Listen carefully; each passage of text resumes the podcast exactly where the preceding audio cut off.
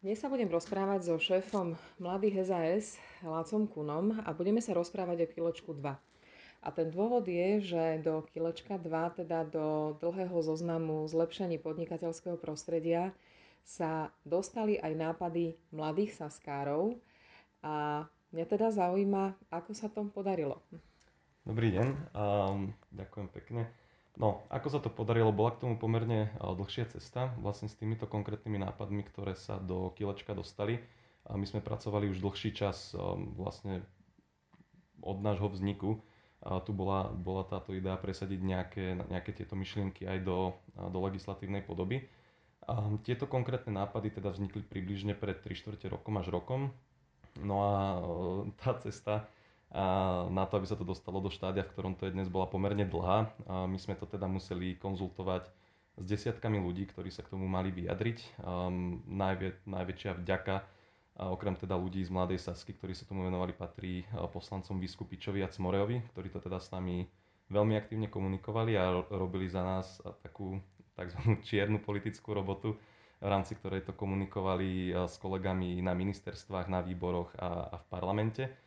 No a momentálne sme teda v tom štádiu, akom sme. Um, tieto naše idei našli podporu. Ne, budeme konkrétne teraz rokovať o ich, o ich podobe, o tom, ako vo finále budú vyzerať. Um, to je teda ešte práca, práca do budúcna, ale sme radi, že, uh, že tie myšlienky a tie návrhy našli podporu a že teda je záujem ich nejakým spôsobom zapracovať. Ide najmä o to, aby sa posunula veková hranica eh, pre tých, ktorí by chceli podnikať alebo postaviť sa na vlastné nohy alebo možno už iba pracovať eh, smerom dolu. Teda, aby čím mladší ľudia mohli sa starať sami o seba. Eh, to je taký hlavný princíp, ktorý tak ekonomicky mladí sa chcú presadzovať? Áno, vlastne jeden z tých návrhov, ktorý sme predložili, Vlastne oni sú obidva také podobné na znižovanie vekovej hranice. Ten, v krátkosti poviem najskôr ten prvý, ten je jednoduchší. Tam sa jedná o to, aby um, po ukončení školskej dochádzky, povinnej, ktorá je teda kritérium na to, aby mohli mladí ľudia brigádovať, aby sa mohlo brigádovať už to prvé leto. Čiže keď uh, v júni si ukončí mladý človek um, brigádu, v súčasnosti to je tak, že môže ako keby brigádovať až od septembra, čož teda považujeme za pomerne takú zbytočnú byrokraciu, keďže už to prvé leto uh, si môže niečo privyrobiť a, a teda pre mladého človeka je každý peniaz dobrý, čiže veríme, že už aj tie prvé odpracované prázdniny im pomôžu. V tom druhom návrhu, ktorý bol zatiaľ zverejnený, um, tak tam sa jedná o, o posunutie latky na založenie živnosti už na 16 rokov. Hlavným cieľom tohto návrhu je to, aby nadaní ľudia, ktorí povedzme majú skúsenosti s grafikou, um, hudobní producenti, fotografi, uh, mohli nejakým spôsobom teda už pracovať vo svojom mene, pracovať oficiálne a legálne a, a privyrábať si popri, popri škole aj týmito, nazvime to koničkami, ktoré sú ale v dnešnej dobe na, na trhu pomerne zaujímavo ocenené a teda nie je to o tom, aby, ako sa nám písali niektoré komentári, že posielame mladých, aby išli robiť na stavby a tak ďalej. Samozrejme proti gustu žiaden, žiaden dišputát, ale um, primárnym cieľom je, aby práve takýchto nadaných ľudí, ktorí sa vyznajú v týchto nových technológiách, a ktoré sú cenené, si mohli teda už napríklad počas strednej školy privyrábať a, a začať budovať možno do budúcna aj svoj vlastný biznis. Takých príbehov úspešných mladých ľudí máme na Slovensku niekoľko. Zakladateľ Martinusu Michal Meško začal podnikať, keď končil strednú školu. Michal Truban založil WebSupport, respektíve predchodcu WebSupportu tiež kedysi na Orave spolu so svojimi stredoškolskými spolužiakmi. Čiže áno, mladí ľudia majú kopu nápadov a aj medzi mladými saskármi sa nájdú ľudia, ktorí už pomerne v mladom veku podnikajú. Jakub Zápala má svoj vlastný obchod už pomerne dlho, len samozrejme to znamená, eh, že musí mať niekoho za sebou na začiatku, aby mu pomohol vybaviť papiere a možno aj zo začiatku akoby zakryť to podnikanie. Čiže vám ide o to, aby už 16-roční ľudia, ktorí chcú a ktorí tvoria a ktorí majú takého podnikavého ducha, nemuseli obchádzať zákony, ale rozviazali sa im ruky. Áno, presne tak. Ešte teraz na úvod využijem to, že ste teda spomenuli aj Jakuba Zápalu a týmto by som sa aj jemu, aj nášmu podpredsedovi pre, pre odborné e, činnosti Vladovi Vietekovi rád poďakoval, pretože oni odviedli dlhé hodiny práce na týchto návrhoch, čiže im za to patrí najväčšia vďaka.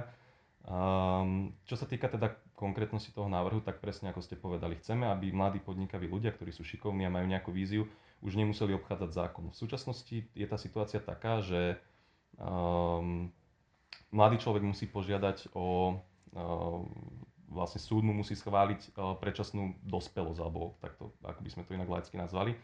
Tento proces je teda možný už aj teraz, ale pokiaľ máme správne informácie, tak ho využila iba zo pár desiatok ľudí, nakoľko je veľmi zdlhavý. Ono, ten samotný proces trvá tak dlho, um, že koľkokrát sa stalo, že kým sa schválil, už reálne ten človek nadobudol plnoletosť. Čiže um, my pracujeme s dvoma variantmi. Ten prvý je zlepšenie tohto modelu, aby bol výhodný a aby a teda netrval dlhé mesiace a aby bol teda nejakým spôsobom pružný a oplatil sa, oplatil sa ľuďom využívať. Alebo druhý spôsob, eh, kde teda eh, by sme vytvorili úplne nový inštitút eh, živnosti, ktorá by bola určená pre týchto mladých ľudí a on by mal špeciálne podmienky. Samozrejme, že 16-roční ľudia by nemohli predávať cigarety, alkohol alebo prevádzkovať herné automaty. To by išlo samo proti sebe. A, a taktiež by so založením tejto živnosti musel súhlasiť aspoň jeden z jeho zákonných zástupcov, ktorý by teda aj prevzal zodpovednosť či už za povedzme nejaké hmotné škody, alebo by prevzial taktiež aj ručenie majetkom, tak ako je to bežne pri, pri klasickej živnosti. Čiže momentálne máme tieto dva modely, s ktorými my ako mladí saskari rozmýšľame a pracujeme. Um, je to už teraz na najbližšie týždňa, mesiace, čo na to, budú poved- čo na to povedia naši kolegovia aj z SAS, aj z uh, ostatných ministerstiev a na základe takého nejakého konsenzu a súhlasu um, potom sa teda vyberieme tou cestou, ktorá všetkým príde ako najlepšie. Ešte sa chcem opýtať, aké to je, keď sa bavíte s tými poslancami alebo ľuďmi na ministerstvách. Berú vás takže úplne rovnocenne vážne, alebo tak skôr máte pocit, že zhovievavo, že no dobre, tak vám pomôžeme, lebo ste, ste mladí, tak vás treba podporiť. No ono je to také zábavné, lebo keď sa samozrejme prvýkrát stretnete s ľuďmi, z ktorých, na ktorých ste zvyknutí možno z televíznych obrazoviek alebo z nejakých rozhovorov, tak samozrejme, že je to iné ako rozprávať sa s nejakými vrstevníkmi alebo, alebo kamarátmi.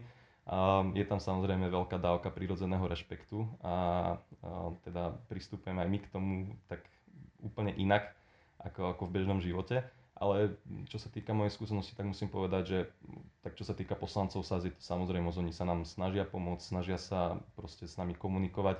Vždy, keď za nimi prídeme s nejakým nápadom, tak sa na to pozrú, povedia nám, čo si o tom myslia a pomáhajú nám pri jeho zlepšovaní. A teda na základe mojej skúsenosti môžem povedať, že nikto s nami teda nepracoval ako s nejakými detičkami v materskej škole, ale normálne teda brali, že aj mladí ľudia v našej spoločnosti majú, naš nejaké no, majú svoje záujmy, ktoré, ktoré je treba zastupovať. Je to demograficky obrovská časť populácie a, a teda všetci chápu, že aj, aj ich záujmy v politike si zaslúžia nejaké miesto a, a som teda rád, že mladí Saskári eh, začali tieto záujmy presadzovať ako prvá mládežnícká organizácia um, aj, aj v takejto podobe a snažia sa teda presadiť aj nejaké legislatívne zmeny. Tak sa budeme tešiť na ďalšie návrhy. Ďakujem veľmi pekne. Ďakujem aj ja.